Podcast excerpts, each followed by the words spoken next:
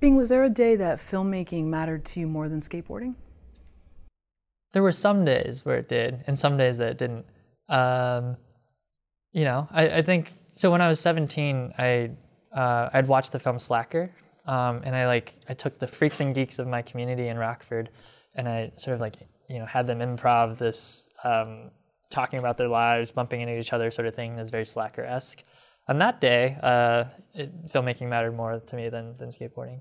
Um, and then you know I kept making skate videos, and then I you know uh, my next film that I did, you know I cared more about filmmaking. I don't know if I'm answering the question or not. No, you yeah. are. I mean, yeah. whenever you take on a project, whether it's having a YouTube channel or doing a documentary, it takes over your life in so many mm-hmm. ways. Like you basically have no free time. This is pretty much what you're doing for a good chunk of time. So was there a point where you said, you know what, I think that I'm going to put skateboarding on the back burner, and to me, making this film is like everything, and I need to do it for me? Um, I mean, skateboarding I feel like it wasn't ever that choice. It was there was never that fork in the road. Um, I was 24 when I started doing this film. I, I, really wanted to explore these themes of family and violence and childhood. So I went around the country and interviewed skateboarders from all over the place. You know, it confirmed my belief that uh, there's a lot of patterns in the community. And then a year in, I met Kier, and I was like, oh, this person hasn't processed it in the ways that other people have. Um, like later in the documentary, Zach is like, "Oh yeah, of course my father, you know, beat me." Um, I feel like most people had were were brushed it off like that. You know, there's something that had hardened over the softness that Kier still held on to, and that's why I saw myself in Kier. You know, and Kier is willing to do the work of processing it. You know, to not just you know brush it off, to to to make it you know something that that mattered to him and that he wanted to change. Yeah, absolutely. He was incredibly open, and I really appreciate that. And, and speaking of which, and, and, Zach, I think there was one scene early on in the film where Zach kind of looked at you, and he might have been smoking or doing something, and he said, "Are you going to film this?" And then he says, um, "You know what? You can pretty much film whatever you want." So, how do you earn that level of trust with someone, even someone who's a friend? I mean, this thing can shape someone in any way they want it to in the editing room. So. How do you, um, how do you earn that level of trust? I think it was just um, a five year long conversation about representation. Uh, that was one of many moments, both on and off camera, where, you know, I mean, we talked about uh, what was going to go in the film, how they felt about what we had captured so far. Um, and sometimes they were, you know, light and uh, funny, like that weed smoking moment. But other times it was like, Zach, how do you feel about me having filmed you ran, run off to Denver? How do you feel about you sort of abandoning your son. Um, you know, I mean, it, it, so they understood that um, that I was checking in, that I cared, and I told them a couple years before we finished the film that they were going to get a chance to see the film before it was picture locked and weigh in. So. I'm wondering uh, when you started actually filming videos in general, whether they were skateboarding videos or whatever. When was the like the first time you picked up a camera? 14, maybe. Yeah. So pre DSLR, I guess. Pre DSLR, yeah. I mean, it was still mini DV tape was the height of was the height of uh, technology at the time, and then soon after, I think like DVD, like recording to DVD came, and then recording to hard drive cameras came. So I believe initially you weren't intending to put yourself in the film, mm -hmm. and, and I can see why a lot of people have sort of their own take on that. It definitely works, absolutely works that you're in the film. I think you said that at some point your editor and you sat down and you edited all three stories separately just mm-hmm. to see if they worked. Can you talk about how that worked? Yeah, um, I met Josh um, last year um, editing a different project. And uh, I convinced him to come on to consult it first because he didn't have time to edit fully. And he told me you should try editing every story on its own to get it working. Um, and so I did that. And on the first try with Kier and Zach's stories, it was like, okay, we have a film here for sure um, that can get into Sundance. And I was like, what? Because I had, you know, that was the first time someone had told me that. Um, and then for my story, it was like, we're not sure how this is going to work. Um, we'll figure it out later. Uh, so we wove Zach and Kier's stories together, and then, um, you know, ultimately it was it was um, finding it was, it was sort of characterizing the camera as the character um, to ultimately lead up to the mom interview.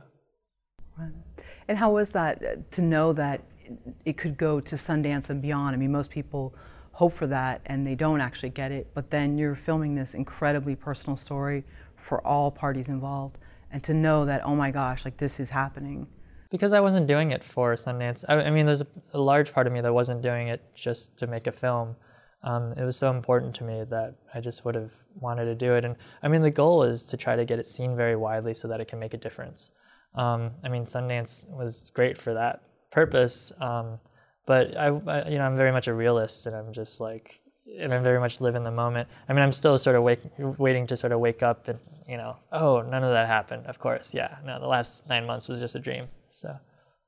I think that you'd said in a Q&A, or maybe this was someone else, that what's effective about minding the gap is also what's not being said. Is there anything you want to talk about regarding that in terms of some of the things you just show and some of the things you leave out? And, and the audience can kind of like fill in the gaps in terms of, and no pun intended, but you know, just like what's actually happening or some of the emptiness around the lives of the skateboarders? Um, yeah, I think it was that first year. Um, those interviews were really on the nose, you know, and that first assembly cut was very much just like people very, really, like really directly talking about um, abuse and violence. Um, it was just, you know, really hard to watch, uh, and for many reasons. Um, and then once it became more about a story of Zach and Kira growing up and these issues of you know abuse and trauma coming out organically as obstacles to their growing up, I think you know then it became a lot more um, emotionally grappling. Um, you know, it, a little does a lot. Um, and I think that ultimately that's how we were able to fit so many themes that are in the film. Um, you know, race, class, gender relations, masculinity, um, because you know if you really look at the mechanics of the story there's really just a one-two punch for some of these themes like for race for example um, you know there's really three moments that deal with race in the film but it, it says everything you need to know about how this affects Kier. Right. Can you talk about the types of filming when, let's say, you want the subjects to pretend that the camera was not there, and then filming where you do want the subjects to look straight at the camera. How did you balance that? Or was that not even conscious? It was just you were filming? I wasn't really conscious. I mean, I, I certainly um, adhered to verite, you know, the school of verite, which is that, um, you know, you just hang out and something happens, you start filming.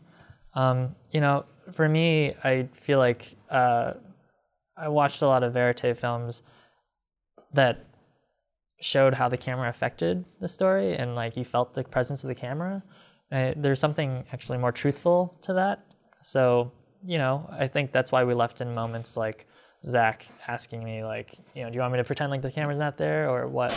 Um, because it just, yeah, it sort of nods to the fact that, um, yeah, we're both constructing it and you know are filming things and it, the camera might affect their how they're acting but you can't always do that. That would be exhausting you know? So there's there's more truth to that i think. We asked some of our viewers questions ahead of time. We just let them know that it was um, a, a documentary and we didn't tell them too much but they had some questions. And they wanted to know first off a viewer asked uh, his name is zombie dude 64 Gast. I love this. This is this is awesome. um, he and I'm assuming it's a he. Um, I haven't looked at his uh, account. So, what are your tips on um, finding screenings for the film? How was that? Finding screenings, um, mm-hmm. like feedback screenings, or yeah. How did you arrange screenings, or was it all festival submissions, and that's how? Oh, I see. Um, well, I mean, getting into Sundance positions you really well for festivals to come to you. Um, a friend of mine, uh, Stephen Elliott, he's a filmmaker who did this journalistic piece about film fest fees. Um, you should Google it. I mean, it's really telling about you know sort of the behind the curtains look of um, how films get accepted into festivals and the whole microeconomy behind that. Um, and there's unfairness there, um, but it's it's like you know I think it speaks to being a filmmaker who's independent, um, making their first film, and having to learn how to play the game while also learning the rules of the game at the same time, and it can be really frustrating. Um, but I think you know these things always change. Uh, I don't know. I mean, maybe the ne- the next film I make will be distributed in a different way. I'll have to apply more, but for the most part, we got into Sundance, won an award, and basically every fest we've gotten into has asked for our film. Um, and you know, so, I mean, it's not like automatic either. A lot of films still, a lot of festivals still reject us. It's just that they want to come to us and ask for a screener. At what point did the film become a movie about fathers? Did you? I think you said you just set out to just film it was people set about out. family. It was set out to be like that. You know, I asked every skateboarder about that. Um, so yeah, I mean, it was sort of built in thematically at the beginning. All the themes were built in thematically. It's just that the way that the themes were told um, shifted over time. I don't know if I'll keep this part in. I know the interviewer is not supposed to reveal too much, but having grown up without a father, I had like one phone conversation with him. That was it. I noticed looking back on my life that every friend I had, they had a missing parent, and then I had this connection with them, and I didn't even realize that consciously. Is that something that maybe you saw with the film that a lot of the people that bonded were able to bond in a way that was there was stuff not being said, but because they had had maybe a missing link, so to speak. Yeah, I think heartache really finds affinity with heartache. Um, I certainly felt that way. Yeah, I was friends with mostly people who knew some deep level of pain. Um, and I enjoyed being around them because it made me feel less alone in my situation. You know, otherwise, you know, I think when I was hanging around people that maybe were more like white bread or vanilla um, with their situations at home, it did make me feel a little less than. Um, it made me feel bad about myself, even though it wasn't my own fault. You know, when you're a kid, you can't help that. So hanging out with people that uh, shared my pain, uh, ultimately, yeah, it was it was like an ad hoc family all of its own. I used to dread going to friends' houses that would have like the big family dinner because I wasn't used to that, and so it was so foreign to me. And like to know, like, okay, well, you have to wait for you know so and so to speak for you know, just these unwritten rules. So, yeah, that it's super weird, and you're like you're. I mean, what it does though, it like it sort of enlightens you to the constructedness of these things, and ultimately to everything. Um, and maybe this is a symptom of, because I went to school for English, um, and it was more like theory and criticism. But my big takeaway is like everything is constructed, and we can deconstruct everything. Um, and so I, I don't know. I mean, I feel like uh, I was primed for that in situations growing up where, yeah, it just felt like I was code switching. I had to, you know, I felt like an outsider, but and that I was performing in order to fit in. How many years were you making the film? Like, when did you begin, and, and then when was it the final edit? I think it was about 24 when I began filming. Um, I was editing all along the way in my bedroom. uh, we got funding late 2016, and then you know we started our search for an editor. By that point, I had you know a pretty decent rough cut, and it was like if we're going to be paying someone $2,500 a week, they better be good. But the problem is, in documentary at least, like the really good editors are booked like a year or two in advance. I was really lucky that I met Josh working on another project. Um, he looked at the rough cut and he agreed to come on to consult, and then he had a few months free to jump in with me. Um, so yeah, that was sort of the the big picture process of crafting the film. It wasn't until the last few months to, um, that I dug into archival footage and you know built up the sense of you know this is just a skate video that turned into something else. Um, and even with Kier, I didn't know him growing up. You know, I accidentally filmed a clip of him fighting. I had to source a lot of his footage from other people that were more his age because he's seven or eight years younger than me. Um, Zach, I had more footage of because we actually were closer in age. We had another viewer write in, and What's the viewer's name? His name is John Dimalu, and I'm sorry, John, if I'm saying your, your name incorrectly. So he asks, How do you know when you really have a story to tell, and why do you choose to tell it? So at what point did you know, okay, this is taking shape, this is more than just interviews about family, and, and, why, and why did you go ahead to take the final leap and find an editor that costs 2500 a week? Uh, I, you know, I think it was. I think I was ready to take the plunge when I did a fellowship with Kartemquin and watched a lot of verite films and just trusted the process of you know these characters' lives are going to lead. I mean, it's all about casting too. You know, I saw in Kier this opportunity to, you know, capture his his internal transformation and processing both his father and his race and growing up.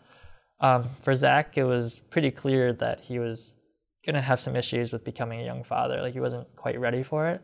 Um, you know, our second shoot we did together with Zach, I went into the hospital.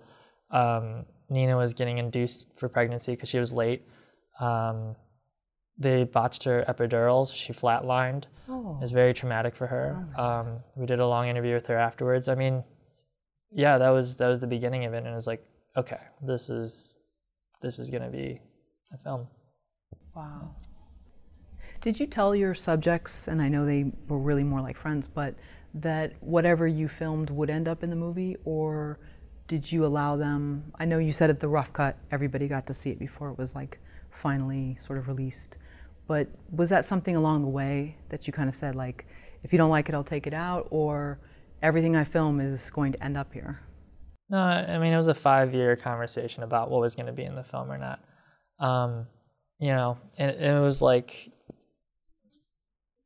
there, I mean, there was never once where they were like, "Don't put this in the film," except for when we were dealing with Nina and what she wanted in the film in terms of her relationship with Zach and the abuse, and that was out of um, a desire to make the relationship work right? Um, and in my head, I was like, well, she could change her mind.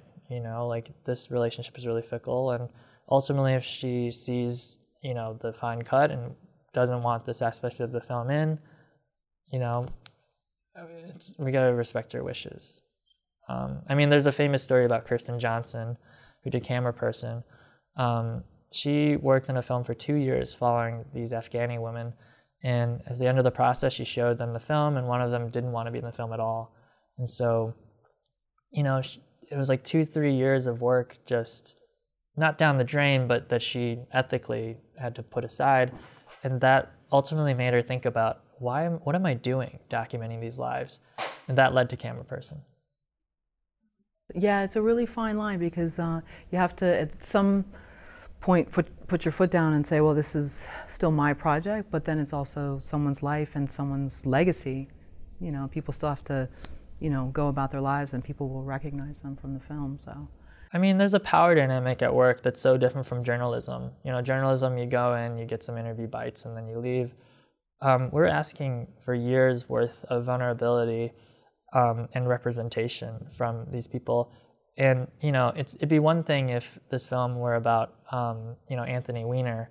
He has a lot more power than Nina does. Nina, especially in this group, is the most vulnerable. She doesn't have the communal and friend support that Keir and Zach have, and, and she's a woman. I mean, there's the, the, everything is sort of stacked against her in this situation. So, you know, especially her, I had to listen to, and yeah, I mean, I, I lost sleep thinking like, what if she doesn't want this to happen? And but ultimately, everyone watched the film and they were like, "You got it! Like you captured it!" You know. Wow. Now the film is going to be released. Is it uh, August seventeenth? It releases August seventeenth on Hulu. It'll be in theaters, um, several across the country, and then a broadcast on POV in uh, 2019. So how does that feel? Because it, it, that's that's going to change things a lot in so many ways in terms of the reach, people knowing everybody's story. How does that feel? Um, I don't know. I, I think I'm like dissociating right now because it's like, I mean, that's a coping mechanism I learned when I was growing up. But, you know, I, I think, you know, the way that I handle stress is I, I recognize what I can and can't control. And I have literally no control over how, what the film is going to do. So I'm, I'm, I'm eager. I'm eager to see what it's going to do. But I'm not sure I feel much yet. I think probably, you know, 11:59 on August 16th, I'm going to feel nervousness. But yeah, right now I'm just like, you know, what's for dinner? you can tweet about it. Yeah, exactly. Right. That's the new coping right. mechanism. Yeah, exactly. well, I, am sure that um, people that have been in a similar situation are going to definitely resonate with the film. Um, and maybe it'll bring up some old stuff, but I think it, it's, you know, I just, seeing it, I still was thinking about it the next morning. Mm. And um, you know, I'm seeing people that are a total different generation than myself, mm-hmm. but seeing them go through the exact same things that I went through. So I, I, think that for a lot of people, it's going to be healing in some way. It may bring up some old stuff, but I think it's really important. Something that, um, you know, when we showed Nina the fine cut, she um, relived the relationship with Zach. They had been split up for over a year at that point, but you know, she fell back in love with him, his charisma, and she was also hurt by him again. Um, we had to process that with her um, afterwards and her feelings. There was one screening that was at a college in the spring that she came out to, and there was a domestic violence shelter there with a booth that um, also drew out some people from their community. Uh, and there were these women who were twice her age who were saying, like, you know, the, your relationship with Zach reminds me of my relationship with my husband. You were so brave for getting out now, you know. Um, you're so brave for telling your story. And I could just see as like all these women were pouring their hearts out to her that Nina was realizing her story was bigger than her own, right? Absolutely. Um, there's been, I mean, I have dozens of stories like that where there's just been these really personal effects and people that um, is going to translate, I think, to them being a different father, you know, them, you know, being a different person emotionally. Um, it's been pretty amazing so far, and I hope it continues to have that impact.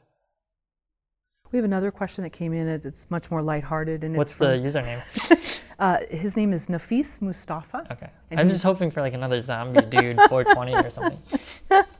And Nafis, he's, he's commented before. He's been great. Um, and he writes, um, "What would your advice be to aspiring filmmakers?" So let's suppose somebody's 14 again, but not with a mini DV. This time they have 4K, or you know, they have just an amazing sort of camera that they're.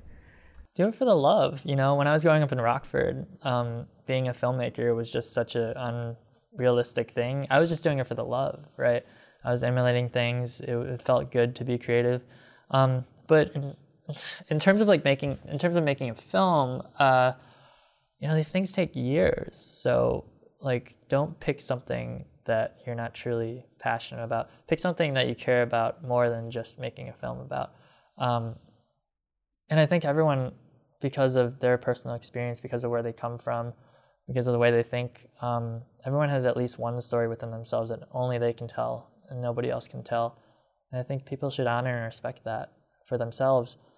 And I don't just mean making a personal film about themselves. uh, You know, I mean, it's just that we, you know, we, we really need to sort of have understanding across many different aisles and lines that um, seem a little bit more too highlighted these days. You know, lines of division. Absolutely. What did you use to film the movie with? From the mini DV to, I, there were other shots that definitely weren't mini DV. There were. Um, I mean, all that stuff. I don't really. I considered all that stuff archival. Um, but so I filmed it with uh, three different DSLRs and then a C300. Did you outline the documentary, or did you have any kind of story structure to it? Yes. Um, it started out in the probably. I've done like 40 grant applications in, in those years and got rejected for 39 of them, 38 of them. Uh, um, but like grant applications ask for either treatment or you know or a synopsis or something, right? Um, and then as I got deeper into the editing, I put scenes on post-it notes and you know put them on my wall. I kept a very detailed log that while I was shooting, and that comes from me working in the camera department um, for money to pay rent. Um, you know, um, and then in the final year, I moved to a uh, online whiteboard that Josh Altman turned me onto called Real Time Board. Um, it's a lot easier than you know, like writing on post-it notes and sticky notes get unsticky and they fall, and um, it's all digital and it's online, and you can you know share between different users, um, and you can just instantly duplicate a whole thing and then rearrange stuff. Uh, so yeah, there's several different versions of you know both written treatments and and um, scene outlines. In the end, what do you want people to gain from the film? I mean, there's so many themes, as you said, to this film, and, and so many takeaways. It's about family, um, you know, fatherhood, uh, breaking out of a little town, or deciding to stay. I mean, there's so many parts to it. Life moves really fast. Um, you know, we turn we go we go into our 20s and we get um, a job, a career, family, maybe.